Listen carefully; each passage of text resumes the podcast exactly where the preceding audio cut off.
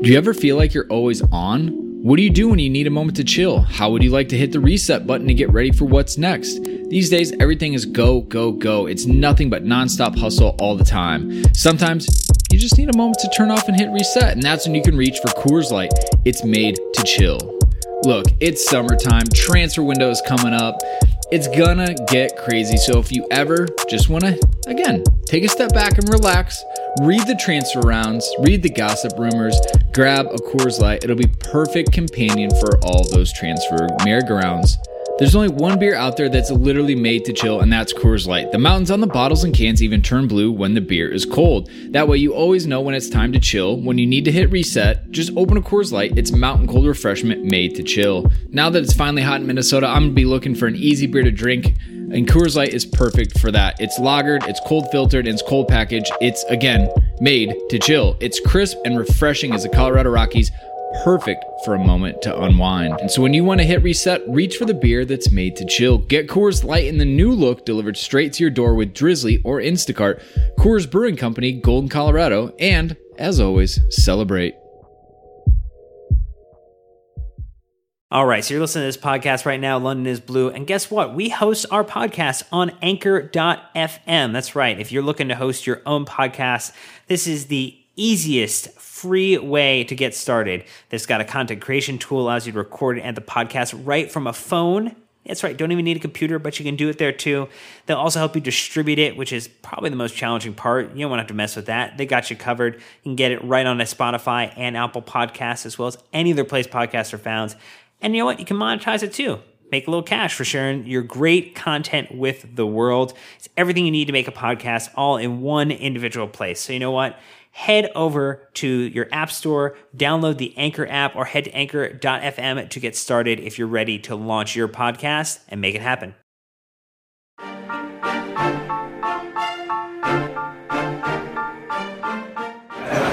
Hi, I'm Paulo Ferreira, and you are listening to The London is Blue.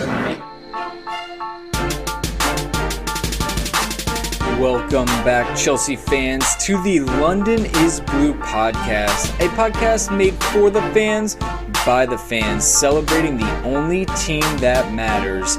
Come on, you Blues. Welcome back, Chelsea fans, to another episode of the London is Blue podcast presented by WorldSoccerShop.com head on over to worldsoccershop.com for the best Chelsea gear around. And Nick, not only the best Chelsea gear, the stuff we picked out for them. Right. Our, our holiday gift guide is live. So we are um, just more than thrilled about that. It's fantastic interactive experience. Dan Dormer wrote all of the uh, product descriptions and things. So if you are like me, a person who procrastinates their holiday shopping, uh, we would encourage you to go to our uh, to the link in this uh, in this episode, and we will we'll send you right there. You can pick out all of the best stuff. So uh, head on over, and uh, we'll help you out. All right. Well, unfortunately, Chelsea fans, well, well, Chelsea, the team, have hit the streak of 11 wins. I'm saddened to say that our podcast streak of having myself, Dan, and Nick together has finally ended. Dan isn't on the pod today, but have no fear. He will be back. All is not lost. So, Nick, it's just you and I today hanging out. Yep. Nobody else that we probably need to fill anyone in on, right, Brandon? Oh, okay. Well, it's just you and I from the States. But, you know, without Dan, we figured we had to fill that gap and provide even more insight into all things Chelsea. So we got Gary Hayes, the Chelsea correspondent from Bleacher Report. Welcome, Gary. Hi, guys. Thanks for having me on. No, we are thrilled that uh, we are able to connect with you. And obviously, we've been talking on Twitter for quite a while. But uh, if you would mind, just uh, fill in our listeners. Um, how did you kind of start writing about football and then get into covering Chelsea specifically?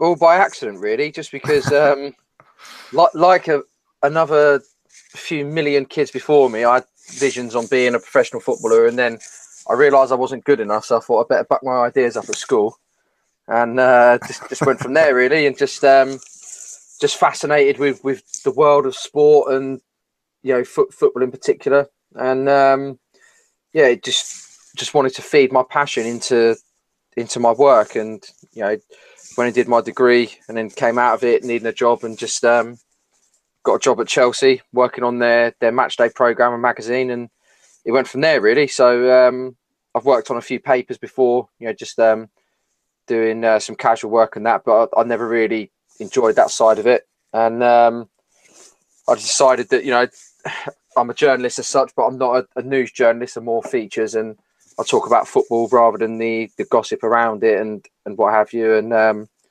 yeah, just sort of found my niche completely by accident and um, just running with it really. And uh, yeah, just cover Chelsea based on my contacts and you know my reputation around the club, I guess. And um, yeah, just just the way it's going with internet coverage of the club and all the rest of it just seems to to slot in perfectly. So um, yeah, it, it, wasn't by design at least, but um, I'm trying to make it work.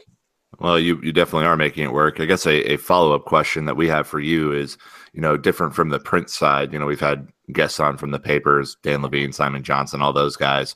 Different from the the print side. How is the digital side kind of helping to lead the way for for some of the hard hitting news that's coming out of the club?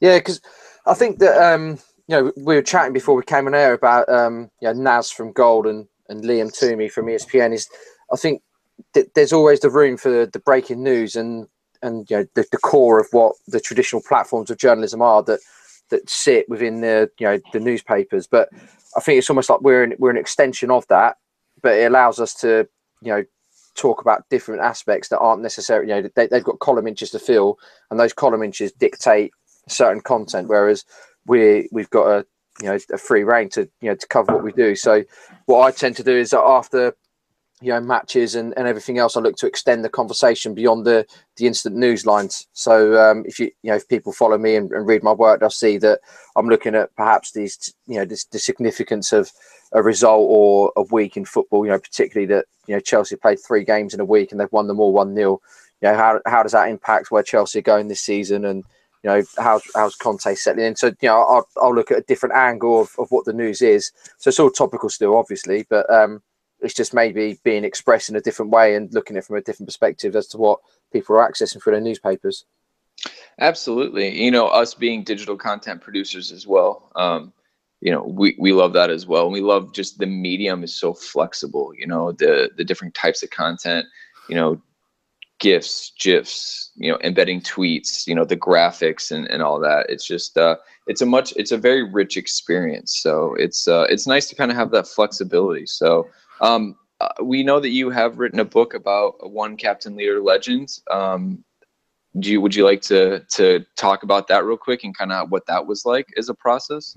Yeah, so I'll, I'll just quickly do it. If you people are probably tired of hearing me talk about it now because I'm always tweeting or or talking about it. But it's just um, it's a look at a, a publisher approached me after the um, the MK Dons game when John Terry announced that he was going to be um, leaving Chelsea, or at least expected to. That was in the fourth round of the FA Cup in January, and they just approached me and said that you know we do a series of books called 50 Defining Matches.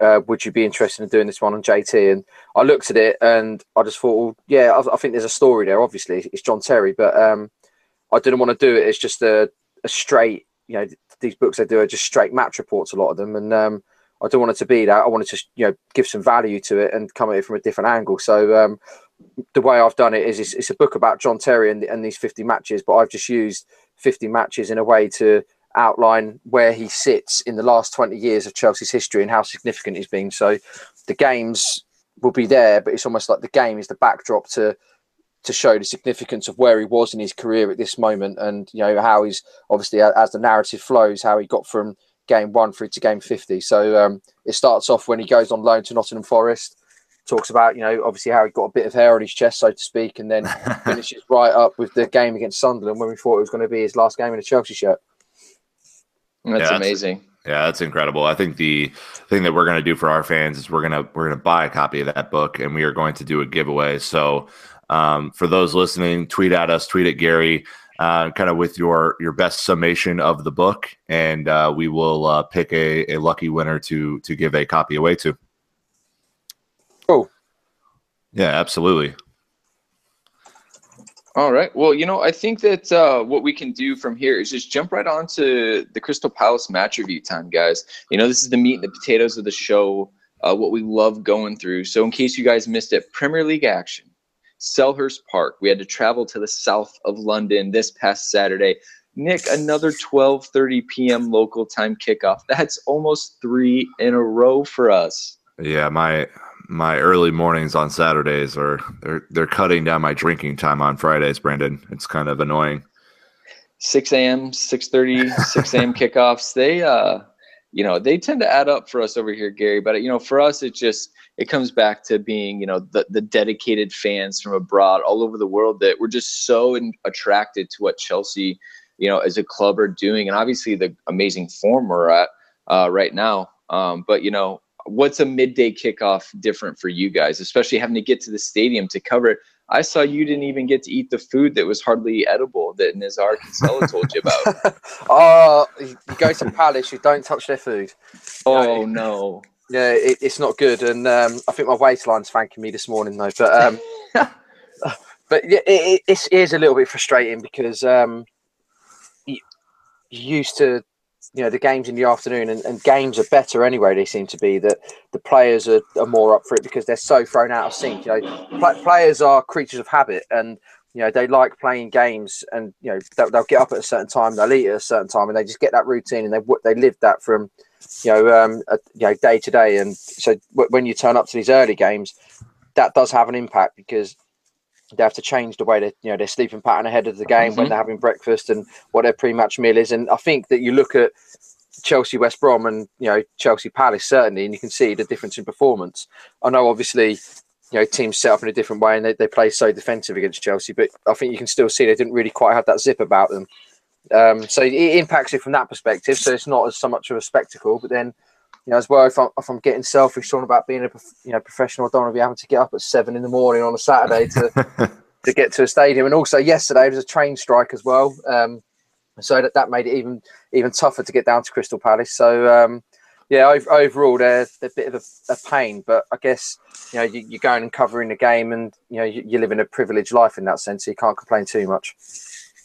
No, I think we understand there's definitely a noticeable drop off in in the quality, but you know we've had this discussion in, in, in America about the NFL, Nick having Thursday night games, players not having enough time to recover, but it's all about the TV money, that ad revenue. Uh huh. Yeah, that that early morning slot, the more slots you can kind of fit uh, those key matches into for the TV providers is is kind of where they're looking at this thing. But I know for a fact with my tweeting uh, capabilities that I'm much better with a uh, an 11:30 a.m. kickoff uh, local time over here than I am with a 6:30. Uh, I was tweeting lots of like barely one sentence tweets, and it was mainly just due to pure exhaustion that comes from waking up after a night of um, uh, libations, I would say, Brandon. yes. Um, so the match was Blues one, Eagles zero. Starting lineup. I'll step in for Dan. Uh, you know, Azpilicueta, Luiz Cahill in the back line. Moses Kante, Matic back in, Alonso in the middle. Uh, Willian in for Pedro Costa and Hazard. Obviously, Courtois in goal. Um, you know, Conte did mention after the match that Fabregas had just played a lot of minutes coming after injury, so they didn't want to keep playing him. Uh, this is also, you know, we he did get 30 minutes essentially later in the match, but if we roll right into the lineup wise, um, I mean, Gary, any kind of surprises? It seems like it, it's a big talking point for Chelsea right now. Is where is he going to fit in players like Fabregas or, you know, I guess there's no changes to the back line, but Willian coming in for Pedro. What's that like for you guys? You know, when you get that team sheet, is that the the biggest thing you're excited for before the match? Yeah, I think it always is because you know, regardless of whether it is you know this uh, this new formation that Chelsea have been playing, that's brought about this this run of form that you know the personnel plays such a big part in it. So um, you know, it's, it's always a talking point, especially when you've got players that you know Fabregas is uh, profile aren't getting in. But I think just just looking at Cesc, I think you see that the way he's played in the last few matches that I think gradually he's he's earning the trust of Can uh, of Conte, and um, I think gradually he's going to uh, phase out Matic maybe in terms of being the first choice. I think he, he's played it safe by having two combative style players in there, but I think when you see Cesc come on, and even when he starts matches like you saw against Sunderland, the, the dynamic of this team is, is, is, different. Not that not that it's been bad. Obviously, you know, a team that goes on, on a, a, run of eleven wins in a row without Cesc in it for for much of that, you know, is doing something right. But I think as this team evolves, I think you'll see, I think you'll see Fabregas, you know, emerging as a as a leader in it again because the player of his ability and you know a player of his experience as well. He, he, can't be left on the bench. You know, where I sat yesterday, um, I was on the the corner flag of the um, you know uh, behind the, the Chelsea dugout, and it, when Cesc came on, some of the passes he was making out to Hazard, you know, because they were attacking the end where I was. I was fortunate to be in the trajectory of the ball, and you could just see the the spin and the bend on the ball, and it was so accurate. It was just you know a real privilege to see it, and that's that's what Fabregas is all about. He's he's an incredible player, and, and when he plays in this team, the dynamic is is just so much different. Well, it starts the, I mean, it, with the counter attacking style that they've kind of employed over the last, I would say, like six or so matches, Gary. If you have a guy with his range and passing ability, it makes that counter attack even more dangerous because uh, I agree with you. I think that, you know, Matic is an incredibly safe pick, and there will always have to be rotation in that midfield with as much as they all run. But you saw Cesc come on and kind of just open up the entire field with his range of passing, whereas we were kind of doomed to right or left flank most of the first half. So I think there's some legitimacy there with his performance. You always just kind of worry about the defensive side because N'Golo Kante is only one man, you know, even though he plays like four, he's only yeah. one. But what, what, one thing I'd say about Cesc is that he's a complete class act as a player. And when, when there's a player that is that talented, you know, you, you do need to to find a way for them to play in your team. And, and but that's what's so wise and intelligent about what Conte's done is that he's done it on the training pitch, and now he's starting to implement it in in a system in in, in game you know in, in game time where rather than trying to change it mid-season or you know at least after those first six games where where Chelsea had struggled that it now he's worked he's drilled those players so much that Fabregas is coming in and he's looking strong in a position that really you know I hold my hands up I thought he was I thought he was gone at Chelsea I just thought that there was no way back for him in, in the way that Chelsea were playing but you know they've they've worked so hard in the training ground they've got their system set up and you know, you, you see it now that he seems to be a natural in that position. And you know, you, if you go back to you know counter attacking or just just hitting teams quick, Manchester City was the turning point. Really, that that pass to Diego Costa. You know, without Cesc in that team, there's every chance Chelsea lose that game because they don't get that they don't get themselves back in it with you know a pass that completely took out the entire Manchester City team. You know, you guys know more so than me what a quarterback can do, and and and that's what he's doing for Chelsea. Yeah, that has been the comparison for him. You know, obviously he did his his tackling it's still it's getting better but i just remember him putting in that tackle on scott Dann right at the end of the match free kick at the top of the box and it, with a one nothing lead that's the scariest thing to mm-hmm. see in mm-hmm. the last 10 minutes but um, clearly some market improvement from Cesc. Uh, the goal, the one and only goal yet again this week. Diego Costa, 43rd minute. You know, Azpi found time about 30, 35 yards from goal on the right side and just kind of lofted one in the box. And, um, you know, Costa just went up between the two Crystal Palace defenders, netted his 50th goal, Nick. And not only 50th, um, but we had a post in our Facebook group from Stephen Clark comparing how quickly Didier Drogba got to 50, uh, or I guess 100 league goals versus Diego Costa to 50. And um, Bleacher Report also thankfully tweeted this out. It took 97 games for Costa to get to 50, and it took Drogba 112. Nick. Yeah, there. I mean, that is incredibly special when you, especially when you kind of think of how. Yeah, I, I don't know. I remember that that Chelsea team in 0506 is just blitzkrieging people and, and being so strong and so and so focused. You know, it's just you you would have thought that it would have been you know 50 and 50 for Drogba with that kind of mentality they had going on, but especially with how up and down Costa's been in the last you know couple of seasons, uh, it's incredible the production uh, and especially this year the work rate. I mean, he is truly the leader of uh, kind of the the the core of the spine of his team, and you see him leading by example. You see him firing people up, and uh, to beat Drogba's record, Gary, by what is this? 15, 15 games. Yeah. So, just just to you know to, to talk about people that read my stuff again, or you know maybe follow me on social media. I've been pilloried for for saying that Costa's is a better player than Drogba, and I think people allow their the views of the legend to to overshadow the views of the player because I'm not taking anything away from Drogba for a second. He was absolutely incredible for Chelsea, but I think you look at where Diego Costa is in, in the same stage of his career. It's really interesting because their careers parallel each other. That you know, Costa joined Chelsea at the same age as what Costa uh, as what Drogba did. You know, um, they, they both right? Is yeah, it? uh, they're 25, both of them 25, and and they arrived as as unfancied players in a sense where they didn't come through, you know, the the shiny academy at Paris Saint Germain or Bayern Munich or Chelsea or Manchester City. You know, these are guys that had to go round the houses to make their name. You know, Costa was at Atletico Madrid. He had to go out on loan and really, really work hard in order to get his break there. You know, Drogba was going around from club to club in France before he, you know, he was at uh, uh, Guingamp, I think I, I forget how you pronounce the name in France before he got his move to um, to Marseille, and then you know from when, when he was at Marseille, he really made it count in the same way that um, Costa did with with Atletico, and then they they come to Chelsea and and they're at a similar stage of their career, but Costa just hit the ground running, and you know we, we can talk about last season, and you know had Chelsea not struggled the way they did, you'd be looking at that that record. He'd probably hit hit 50 goals in you know 20 25 games quicker than Drogba rather than 15. And it's just he's just such an impressive player. And I think as an all-round striker, he's a better player than what Drogba was at this stage. And I think if he continues to mature and has the longevity at Chelsea, that in a few years' time we'll be talking about you know Costa as being Chelsea's greatest ever striker. Wow, Well, that I is mean, hot yeah. fire. Yeah, we need to definitely look at just how well he's doing and not get you know too blinded by the comparisons and just accept the the fantastic uh, footballer that we have at the moment. Um, kind of another interesting comparison is that this was Chelsea's first headed goal of the season.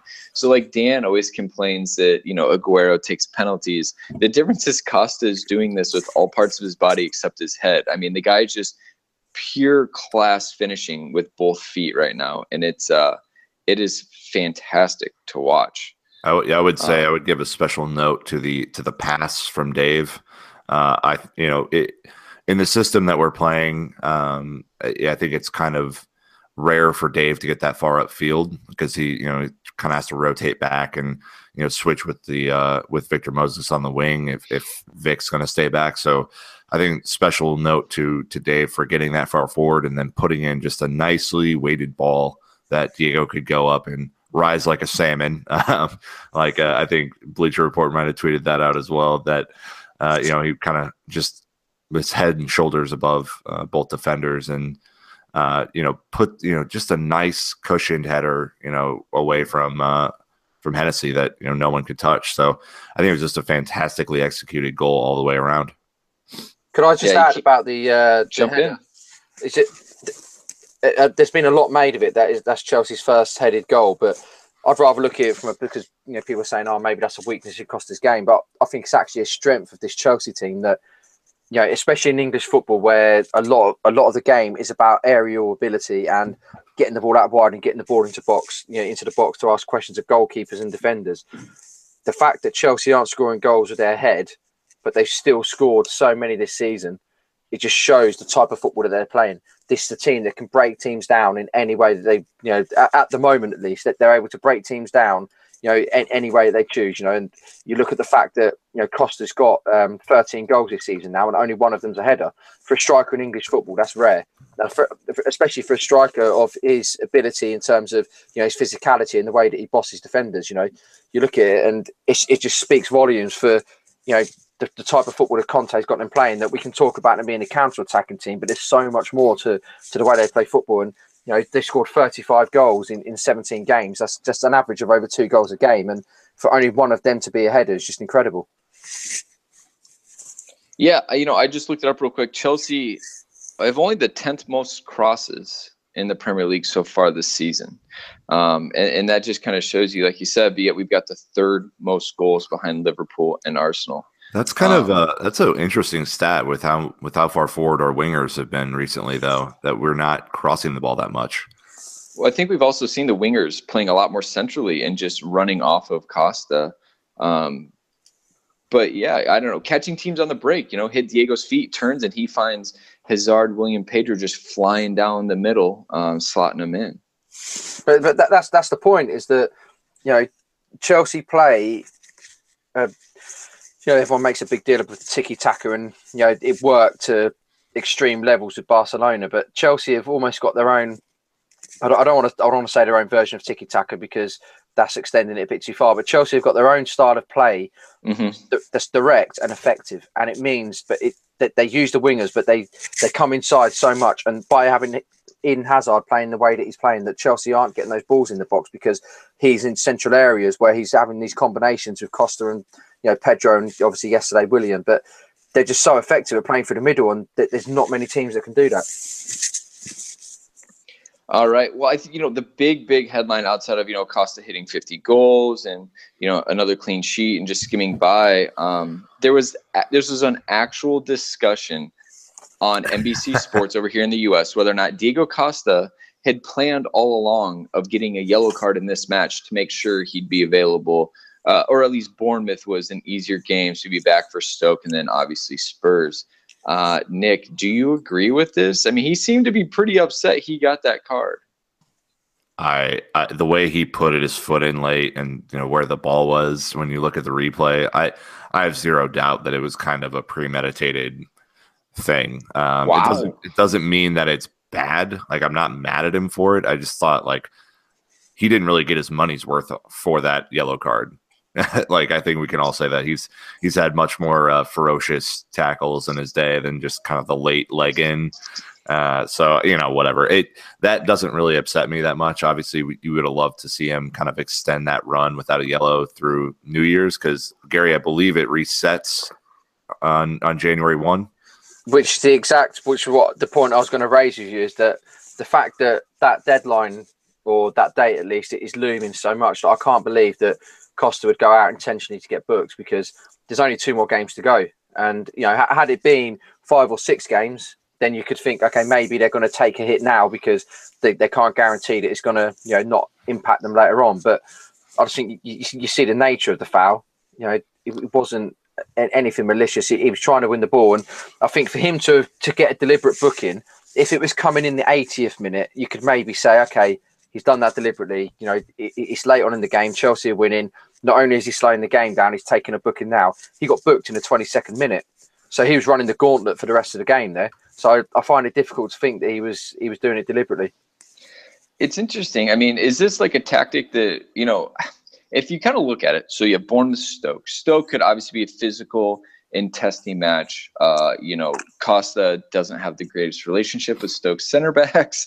Um, you know, Shawcross getting stuck in, even though he's been a little bit injured but maybe they're just looking ahead to Spurs or I don't know. It just seemed weird, and just the fact that they were covering it to me, um, I don't know. Uh, it, what, what it, it seems soft because it's it's because it's it's Diego Costa. It's a story, and you know it, sometimes you, you, you can make a headline out of something that isn't really there, and because it's Costa and he, he sort of feeds that, uh, you know, he's chalk and cheese, isn't he? You, you either love him yeah. or hate him, and and because it's Costa, people are going to pay attention to it. And you know, are we talking about Kante deliberately getting booked in order to to miss the Bournemouth game? We're not. You know, Kante definitely earned his yesterday. yeah, but you know, and I think it's the case of you know Costa trying to win the ball back on the halfway line, having lost possession, sure. and it was just a typical you know clumsy tackle from a striker. That yeah, but had he done it in the 90th minute or really late on in the game, then I think there'd be a strong case for it. But well, I think if you look at it, for him to get booked on the 22nd minute, that that's that's 70 minutes of football. He's still got to go about getting sent off. Well, I agree with you, and I'm I'm not. You know, again, I don't think there was anything malicious to it, but if you look at where the ball was when he when he went in, it was just kind of like a, eh, you know, there there wasn't anything bad about it. It just wasn't even close. Like he wasn't going to win the ball. There was no way he was without like going through the player like he did. And the way he went through the player, he just barely clipped his foot. So, you know, just it looked way worse than it was. But at that time, I you know I didn't really think the the referee had any choice but to but to book him. Although the referee was terrible yesterday from you know from what we saw. Well, Crystal Palace had definitely been all around John Moss every time we fouled because they picked up the first yellow card, and I was surprised Kante didn't get a yellow card earlier when he did drag. Uh, I believe it was right I think it was Joe Ledley. Yeah, yeah, yeah, yeah. break and he pulled him back. Yeah, because then the, the, the game went on for a few minutes and then it went out for a throw in and um, yep.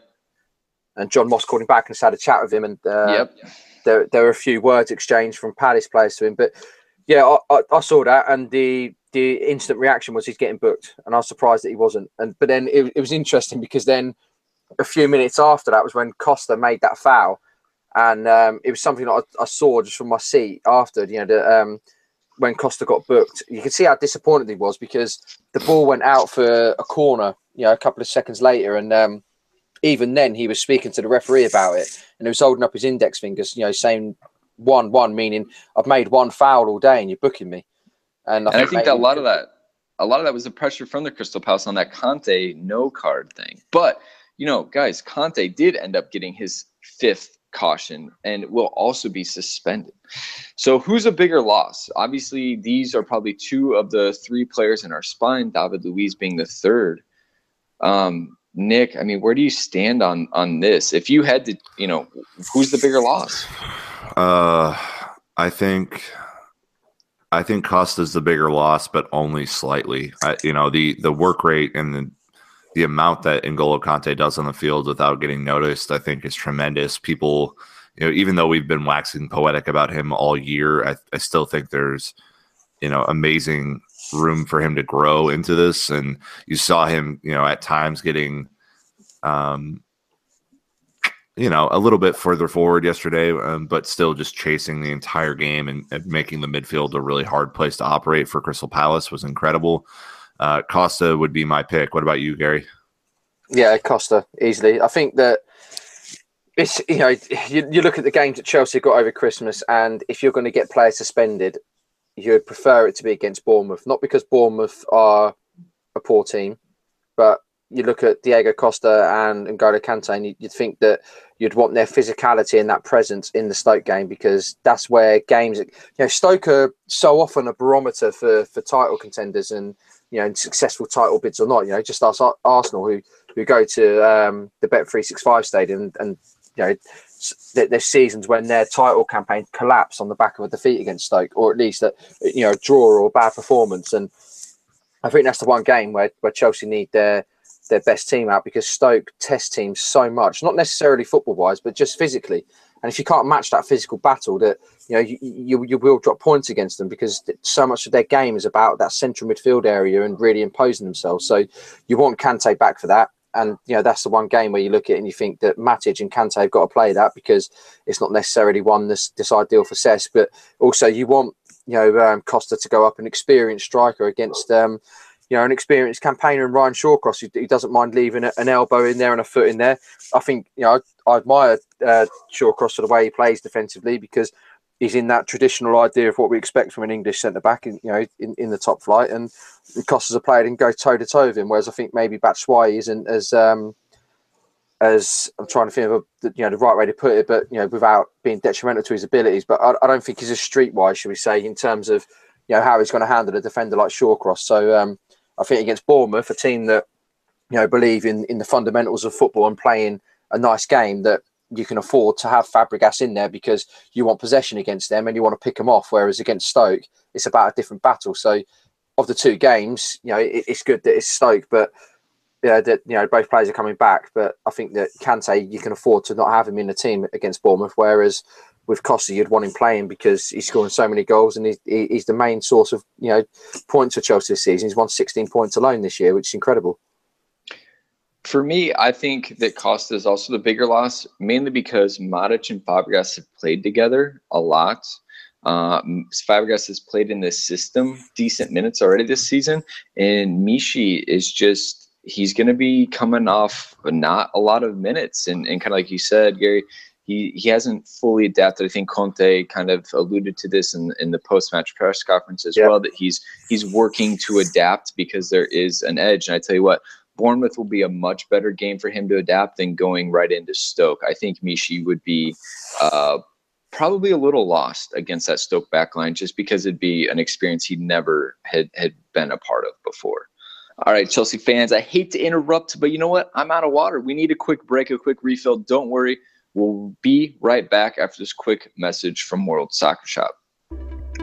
Hey, Chelsea fans, we're back. Uh, quick message from World Soccer Shop right now that in addition to all the cool stuff that we have going on with gift guide and uh, with the $10 assist, that you can save an extra 16% off site wide 2016, 16%. Get it? Okay, cool. Um, uh, using code TREAT16. Uh, so this will only be going on for a couple more days. So get in there, buy your Christmas gifts get them shipped to those people before uh, before the holidays are up, and uh, and save yourself a bit of time and money by doing uh, doing just that at World Soccer Shop.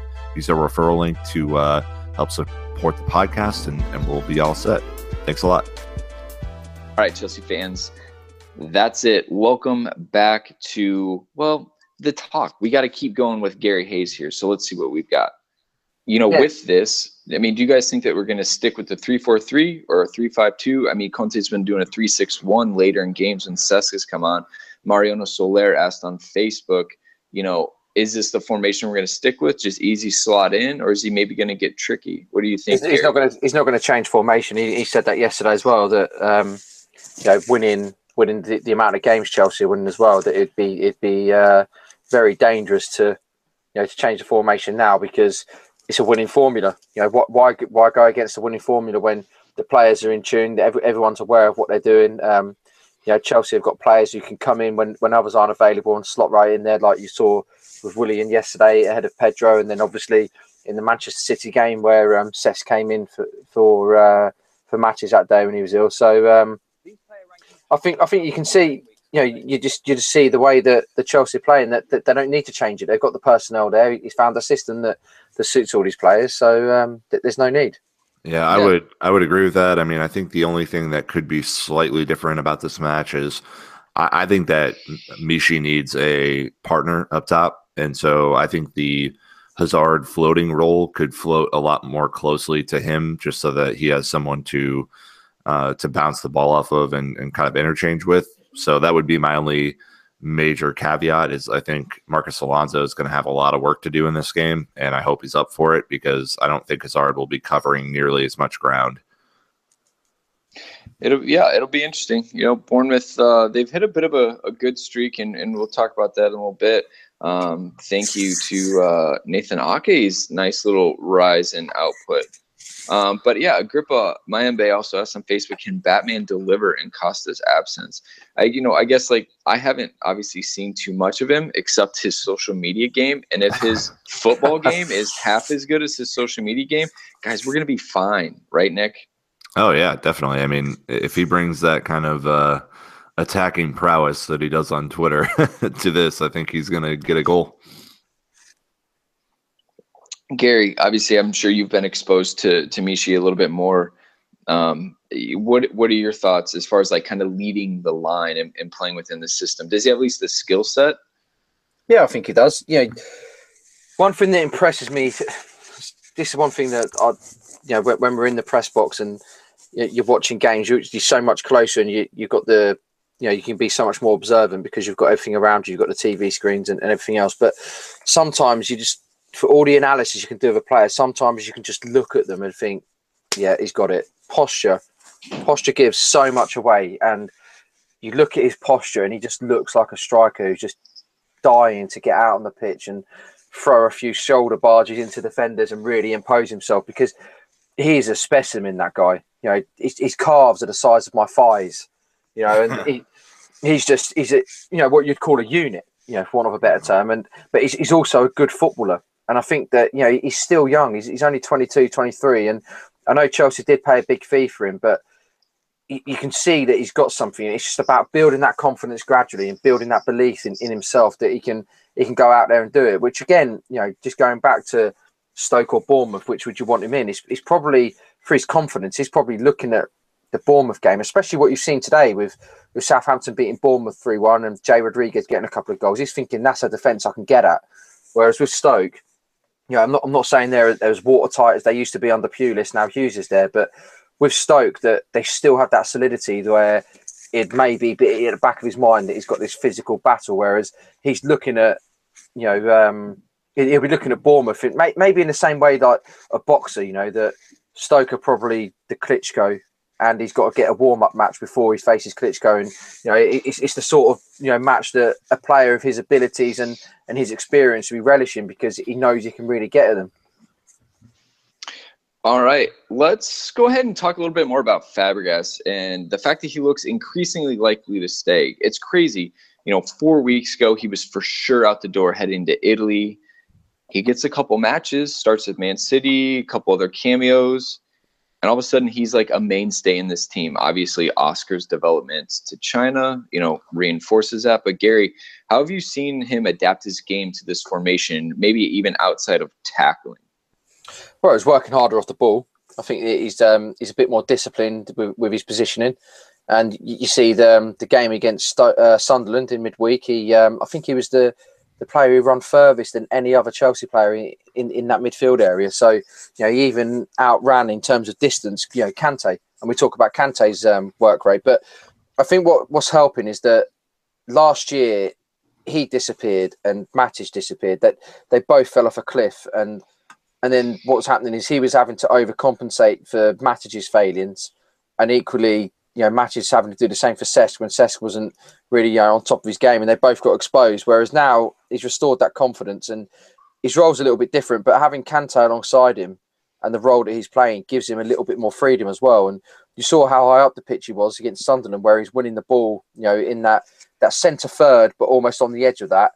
And then um, you know he plays that one-two of Willian, and he's in that position to score the goal. And you know we talk about Hazard playing twenty or thirty yards further forward now, and I think that Cesc isn't that fu- that much further forward in terms of what Hazard's doing, but he is playing on the front foot a bit more. And a player like him, whether he's receiving the ball from deep or you know getting it out of defence, you know around the halfway line, he's so dangerous because his vision is.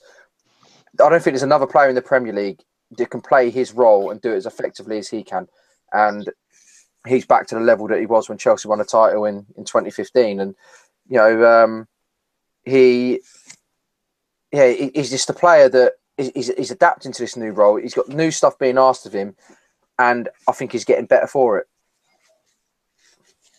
Nick, I, the vision piece, there's no doubt about. I know that you felt like his defensive abilities uh, would limit his his role, but I mean, have you seen you know a real positive change in Fabregas? Yeah, I, and I think it's just largely from the the work rate that um, that Gary was talking about. I, I think you see him working a little bit harder, and um, you know, it, tremendous passing vision, all of these superlatives that you can use about him.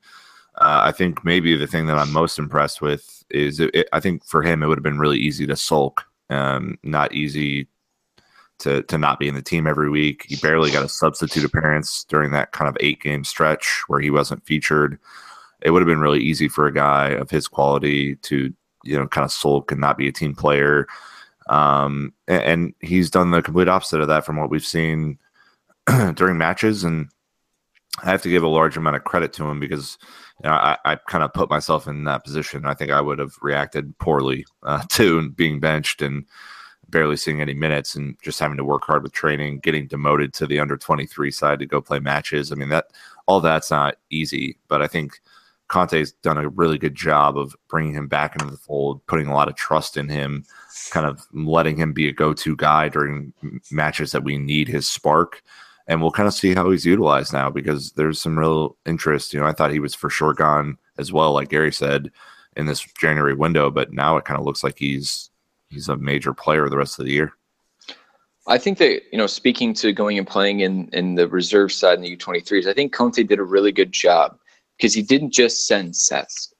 You know, he sent Cesc, Michy, even Terry. You know, he, I think he the fact that he took a group of guys and said, "Hey, this isn't a punishment. Like, I want this to be valuable. I'm going to send a group of you." I think that that was just also like a good man management thing that um, Conte did. All right, last one that I want to wrap this up with, guys. So far is how are these one nothing wins different uh, than Jose's first go around at Chelsea? Um, Chelsea were kind of the one-one king for about five years, where they'd win one nothing. I apologize. Um, you know, and the same thing from Facebook. Lukunde Junior Davies is saying, "Are we? Should we be concerned that we're only winning by a goal right now, rather than we're blowing out teams?" And Gary, I'll lead with you, and I'm going to even lead it even further back to our conversation where you said three games in eight days. The guys are tired. They're kind of grinding out the wins. Yep. Because the, the thing what people need to understand is that five 0 victories don't win your titles. It's the one 0 victories that do.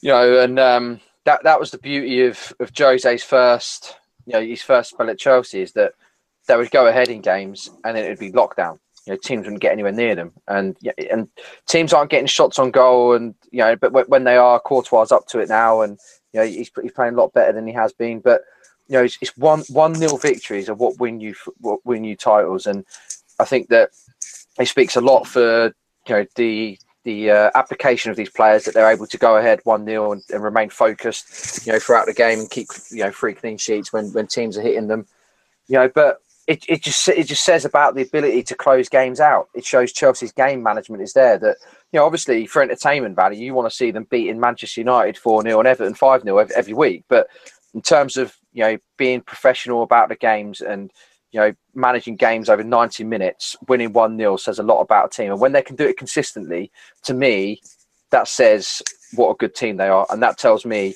what a good coach, whoever the coach is. And obviously, in this instance, it's, it's uh, Antonio Conte at Chelsea that, you know, 1 0 victories, they are. You know the platform for league titles, and that they, they they show you how good a football team is. And I'm just looking at the results now from when Jose first came in in in 2004 and um, up up to his first defeat in in the league, which was against um, Manchester City in October. After after uh, nine games, Chelsea won uh, four games, one 0 and beat Palace two 0 You know they, they weren't blowing teams away in, in the way that when you look at the league table come May. You know, where people, you know, when, when you look back at retrospectively, you think that they just run away with the title. Yet they did, but they did it properly. You know, they, they didn't do it where they were just being, you know, blasé about going out and just winning. You know, the, the Kevin Keegan Newcastle team of the mid 90s and late 90s should have won the title and they never did. Why? Because they weren't professional enough. They wanted to go out and just play football, play football, play football, play football. And in the end, it come back to bite them. That they, you know, up in Newcastle, they call that team the entertainers. But the entertainers don't have any trophies to show for it. Whereas Chelsea, you know, under Mourinho the first time and under Conte now, you can see that you know they're players that are drilled. They're you know they they know how to manage games. They know how to close games out. And when teams are doing that, it makes it very difficult. And that's why it's no fluke that Chelsea won 11 games in a row.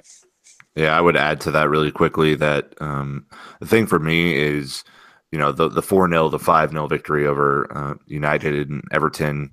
Uh, those were fantastic, and and honestly, those just kind of give you the the extra juice, you know, as a fan to to do your thing. But I would say it's imp- it's more impressive to me to be able to l- completely lock teams down defensively uh, and adapt to the change in in different tactics from opposing teams. I mean, Sunderland put seven defenders on the field against us, so it's you know you're obviously going to have a much harder time breaking through against seven defenders than you would kind of a typical setup. And uh, I think we're we're the thing that we're going to see kind of the rest of the year is how Antonio Conte adapts, you know, this three four three or whatever formation he uses to kind of break teams down that have that much more defensive uh, mentality. And uh, I think that's the impressive thing is that other teams are start, starting to adapt their game to what Chelsea's doing, not the other way around. Sure, you know, and just kind of to, to, you know wrap that up and tie it all together. Um, I think that it Yes, uh, the fatigue played a factor, and I don't, and I think that everyone would agree that Chelsea weren't up to their best. Um, but I don't think we should be concerned. Uh, momentum is way too much on our side right now, and um, you know, speaking of that momentum piece, guys, uh, you know, Gary, we like to do a true or false question uh, in our script, and just kind of you know get a gauge what everyone's thinking. Uh, so this week we've got Conte, true or false Conte and his squad will break Chelsea's record for consecutive wins next week, even with suspensions. Uh, and then a follow up question we actually got from social media um, asking which coming game breaks the streak, if any, from Justin on Facebook. So we'll first just go with the true or false. Uh, Nick, will Chelsea break the streak? Or I'm sorry, break the streak of 11 and win 12 in a row? Uh, yes, I believe they will. Uh, it could be another, you know, kind of gutty 1 0, 2 1 performance, but I think they will. Gary, even with the suspensions, true or false? True, without a doubt. Yeah. What about uh, the follow up question from Justin on Facebook saying, which of the, the upcoming games do you guys think will break the streak? Uh, now, I didn't have the whole season here, uh, but you're looking at Bournemouth, Stoke, Spurs, Leicester, Spurs. Hull, Liverpool, Arsenal. Right away, just going January fourth, third match from t- you know this this week. Why Spurs? It's, it's got, yeah, but it's, it's got to come to an end at some point. As, as good as it as it is, but Spurs are a savvy team. Pochettino's a savvy manager. I really like the way Spurs play football. I know it's not popular to say on a Chelsea podcast, but I, I really do, and I, I, think Pochettino is a, a, very good manager as well. And um, I think that, yeah, you know, they, they've got a lot to to get. They, they want to get one over on Chelsea as well, and you know, after you know, it's, all like set up for the the per, you know for, for, it's on TV as well, so it's all set up perfectly mm-hmm. for a TV match. In that um, you know you've got the, the backstory of what Chelsea did at Stamford Bridge against Spurs last season, denying them the title. And I know it's not anywhere near as significant, but Chelsea turning up trying to equal Arsenal's record of 14 in a row that they set in 2002. And then Spurs are the ones that stand in the way of stopping them doing it. And obviously, so it's almost a, a double edged sword in some ways because if Chelsea win, they equal the record, and Spurs have that. You know, um, you know, Chelsea have the, the bragging rights over Spurs, but also if they get to you know that they get to to stop Chelsea in their tracks, and it allows Arsenal, obviously their their biggest rivals, to you know to maintain their their record in, in the Premier League era. But um, I just think that that game, and maybe be, be a step too far, it's coming on the you know it's a midweek game coming on the back of a, a busy Christmas schedule, and um, I think it'll probably be a draw. Uh, I would go. So I'm looking at at Spurs as kind of a, a match that our boys will be up for. Um, you know, they've been up for every one so far, so that's not incredibly fair to say, but I always look in in American football terms as a trap game, right? So like the game before the big game is usually the the tougher one. Uh, so that I'm looking at that Stoke game on New Year's Eve uh, as a really tough game, and I'm not saying that you know we'll lose at home, but uh, I think that is probably you know as as great as Spurs play football, and I think they've given us the biggest challenge uh, thus far in this kind of winning streak. Uh, I think the Stoke game there there may be a little bit of look ahead uh, in that, and you know that's not a great thing if you're Antonio Conte because you know it's really easy to get up for Spurs. You know it's not as easy to get get up for Stoke at home with especially some of the physicality that they put in. So I think that would be the one I'm kind of uh, kind of marking on our calendar as, as the tougher of the two. Yeah, and again, we're not saying Chelsea are going to lose. We're not predicting. We're just saying, hey, what are going to be the bogey games that could end this streak? You know, uh, I agree. I mean, I, I, think Gary, the Spurs midweek is tough. Nick, you have a good point as well. Um, you know, if you if we do get through those, you know, those two matches, all of a sudden you're at Leicester away, uh, which are starting to play better. Uh, then Hull at home, and then Liverpool uh, away, and then Arsenal at home. So I mean this definitely isn't going to be an extended streak, I don't think by any means. But the fact that we've gotten to 11, looking really good to get 12, uh, what an exciting time uh, of the season, can, you know, considering how the first six games went. Um, all right, guys, we're already to the man of the match section. It only took us 48 minutes to get here. This is amazing. um, Nick, yeah, did you get any heat this week? Yeah, I got a little heat for not putting Luiz in, but uh, you know, whatever. That's that's last not... week. Last week you put Luiz in, and your magazine they wanted Dave. Now you put Dave in and not Luiz, and you just can't win. I can't win, Gary. With these four options, I'm always leaving somebody out of the man of the match. You need to have a word with Twitter and get them to give you 11 options. See, there we go. Um, I think that's probably probably going to happen just by my influence. Um, so anyway, I think the uh, there was a, a two way battle for man of the match, 228 votes. Uh, Dave pulling ahead with 44% over Diego. I think that is well deserved. I think Dave played an incredible game, got the assist. Diego got the goal. Um, but, you know, I, I, don't think there's any problem with Dave getting man of the match. Do you, Gary? Um, not really, but I think you look at what Costa's doing at the moment and he, he's won Chelsea three points there. I know he's a you know an exceptional cross from from Azpilicueta, but you know as, as, much as that was a good cross, there's still so much for Costa to do and uh, to get him to get himself between two defenders and the you know the keepers rushing out as well. So he's not taking his eye off the ball. He's been brave and you know he got his rewards for it. But I think it's it's one of those you know one of those games yesterday. The team performed so well as a unit and you know collectively that there wasn't really a, a, a, standout player because the defence did their job. They kept the clean sheet, and there were, you know, there weren't many scares. And you know, Cahill, Luiz, and Azpilicueta have got a really good understanding now. And yeah, so you, you can't go against it. But I would, have, I would have gone for Costa for the fact that he scored the goal that, that won the game.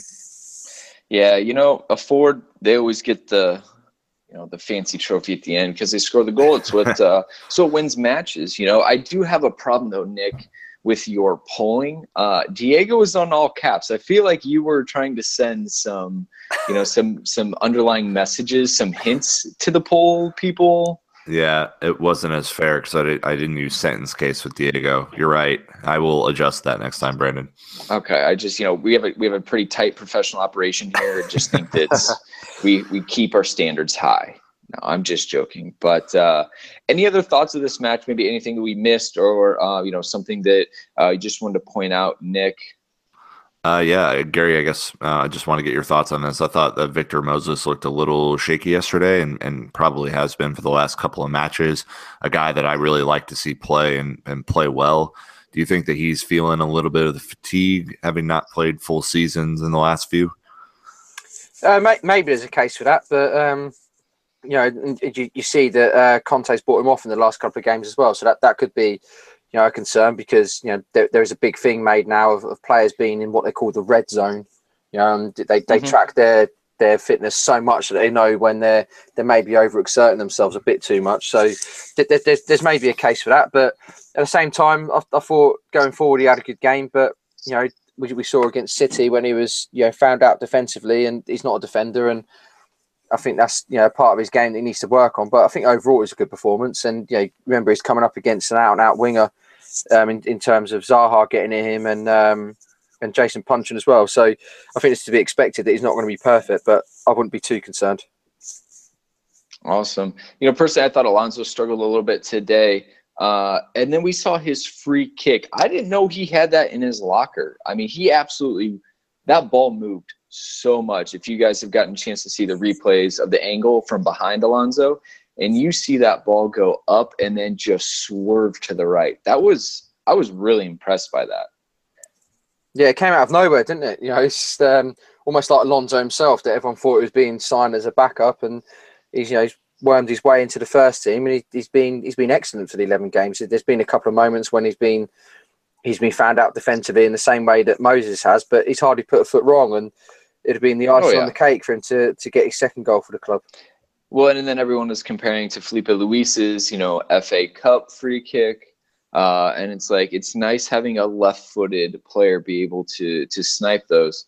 Um, but you know, I also, as I was continuing to look at this match and stuff, I did see Nas's tweet about Alonso's average position in this match, guys. He was literally a left forward, almost in line with Eden Hazard, uh, essentially in uh, Crystal Palace's final third. Um, that guy put in a, a, big work ethic of just staying involved and like not letting Crystal Palace out of their half as much as he could. So it's an interesting heat map, seeing that our right side, everyone kind of stuck back to the normal positions, and our left side, we went at their right def- side of their defense. And um, I don't know, it's just something you don't see every week, I guess.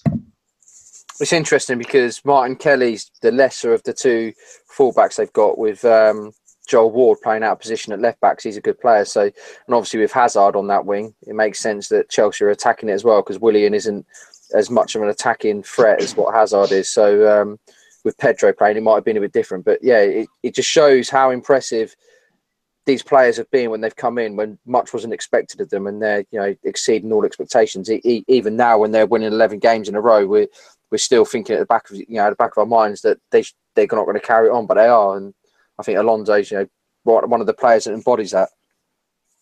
Well, at the time of recording, uh, Arsenal Man City have not played or not finished. So Chelsea are in first with a nice a bit of a lead, uh, but I don't want to talk specifics because all that uh, will most likely change here as Sunday progresses. Uh, but Chelsea, then Liverpool, Arsenal, Man City, Tottenham, United in sixth. Um, you know, things are going pretty well. I it's this Arsenal Man City match is going to be a big one. Uh, you know, as they duke out for who can get fourth place. But I don't know, Nick. I mean, things are going pretty well. Yeah, well, when you win, win eleven on the trot, um, your your points total goes up significantly. So, uh, pretty excited about uh, the table and uh, looking ahead. We have some winnable matches coming up. Uh, hopefully, you have a chance to extend that lead. Uh, you know, a point or two each week. So the only other team in the top six undefeated besides Chelsea are United, and they've got two draws. All right, let's go ahead and take our first break, uh, chat with World Soccer Shop, and we will be right back. Hey, Nick, guess what? I still have a ton of left. I don't know, Brandon. What? I've got about 25 more World Soccer Shop $10 gift cards that we want to assist you listeners by hooking you up with. Nick, how do they get their hands on these? All you have to do is go to World Soccer Shop using our referral link, uh, find something that you want to buy, tweet at us, and tweet at World Soccer Shop in the same tweet with the link. And uh, who knows, you might find a ten dollar assist in your uh, in your DMs. Exactly. Just let us know what you want because we want to see what you guys are getting for Christmas, and uh, we'd be happy to hook you up. So again, tweet at us, tweet at World Soccer Shop, throw the link, see what you got. All right, Chelsea fans, welcome back. Uh, we are going to run right into the match preview while we've got Gary on. Uh, Bournemouth is coming up in the Premier League back at Stamford Bridge. You know, we're on a little bit of a, a travel run there for a bit. It's going to be this coming Monday, December 26th. So after you guys get all of your Christmas presents, there's one more coming on Monday. Don't forget. So, Nick, um, Chelsea's match with Bournemouth will unfortunately stop a good run of form for Nathan Ake. He scored again today. Obviously, not the result Bournemouth wanted against Southampton. But you know, due to the loan agreement, uh, he's he's going to be out. Yeah, it's unfortunate for him, but um, probably good for for Chelsea. He's been in a, a, incredible run run of form, and I think he has three or four goals now for them, um, playing in kind of a, a defensive wing back position. So, um, pretty excited for his development. I think he's one that uh, Gary that Chelsea fans are looking at in the loan army as a potential to to really come back and make an impact.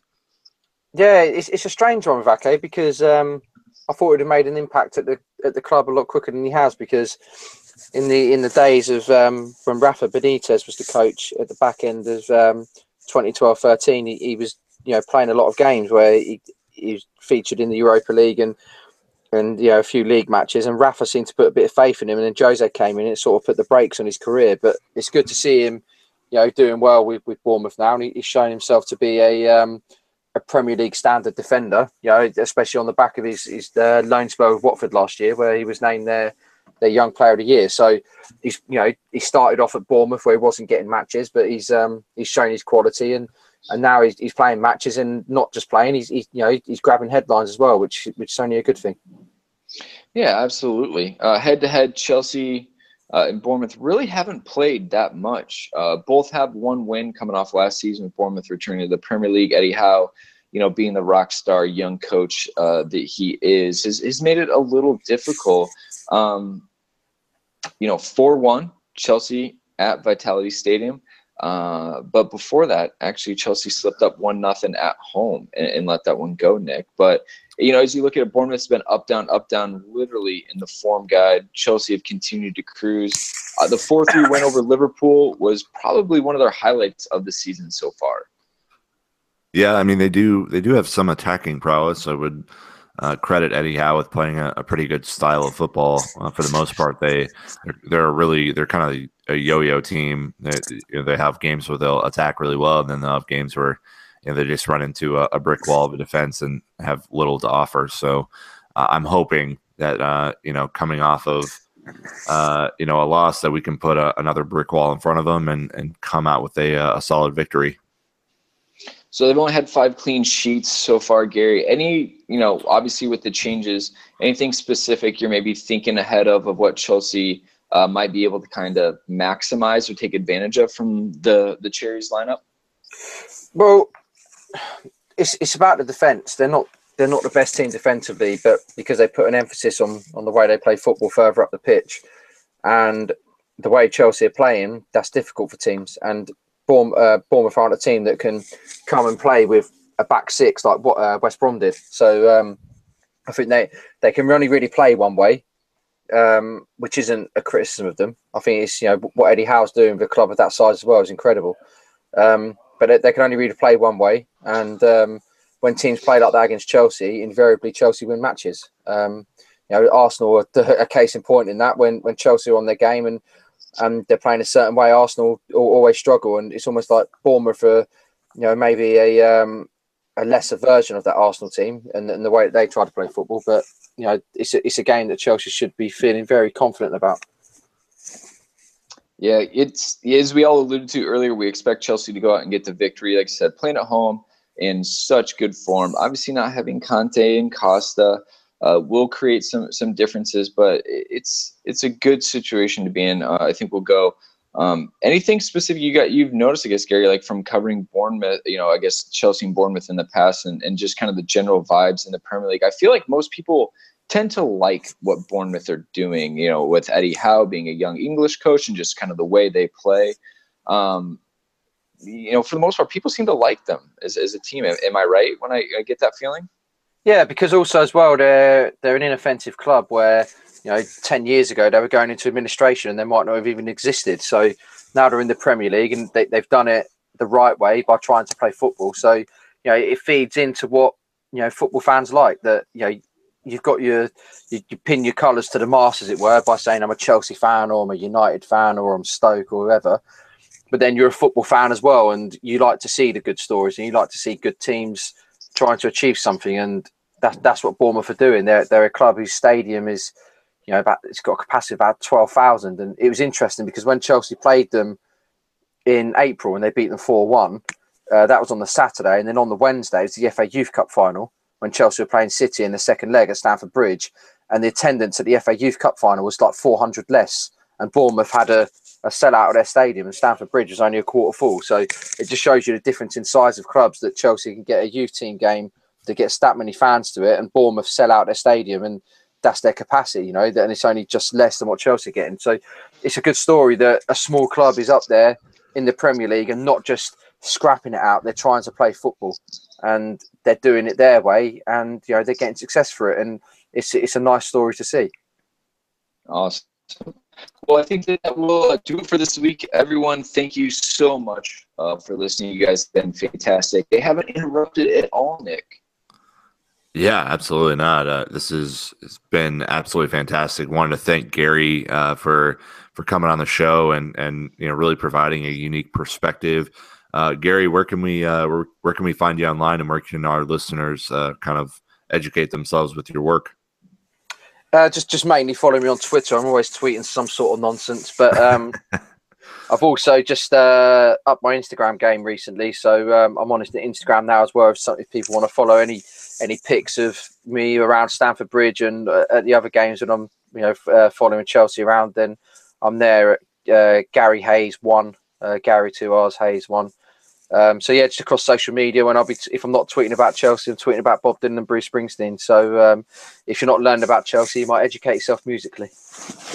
there you go. I, I, see your nice, uh, your nice uh, Vogue picture of the the ground with the fog yesterday, huh? Uh, you're you're a photographer as well. Oh, there we go. See, I've, I've got the artistic eye. Um, I would just like to uh, again thank Gary for coming on, and I think the last thing I would plug is just go check out our gift guide. Uh, we're excited to to have an official collaboration uh, and to work on that with World Soccer Shop. So go check it out. So until next time, Chelsea fans, you know what to do. Keep the blue flag flying high. All right, Chelsea fans, that is a wrap for this week. Don't panic though, as we'll be back after Chelsea's next match. So to be sure you don't miss it, subscribe on iTunes and follow us on Twitter at London Blue Pod. Until next time, Chelsea fans, keep the blue flag flying high.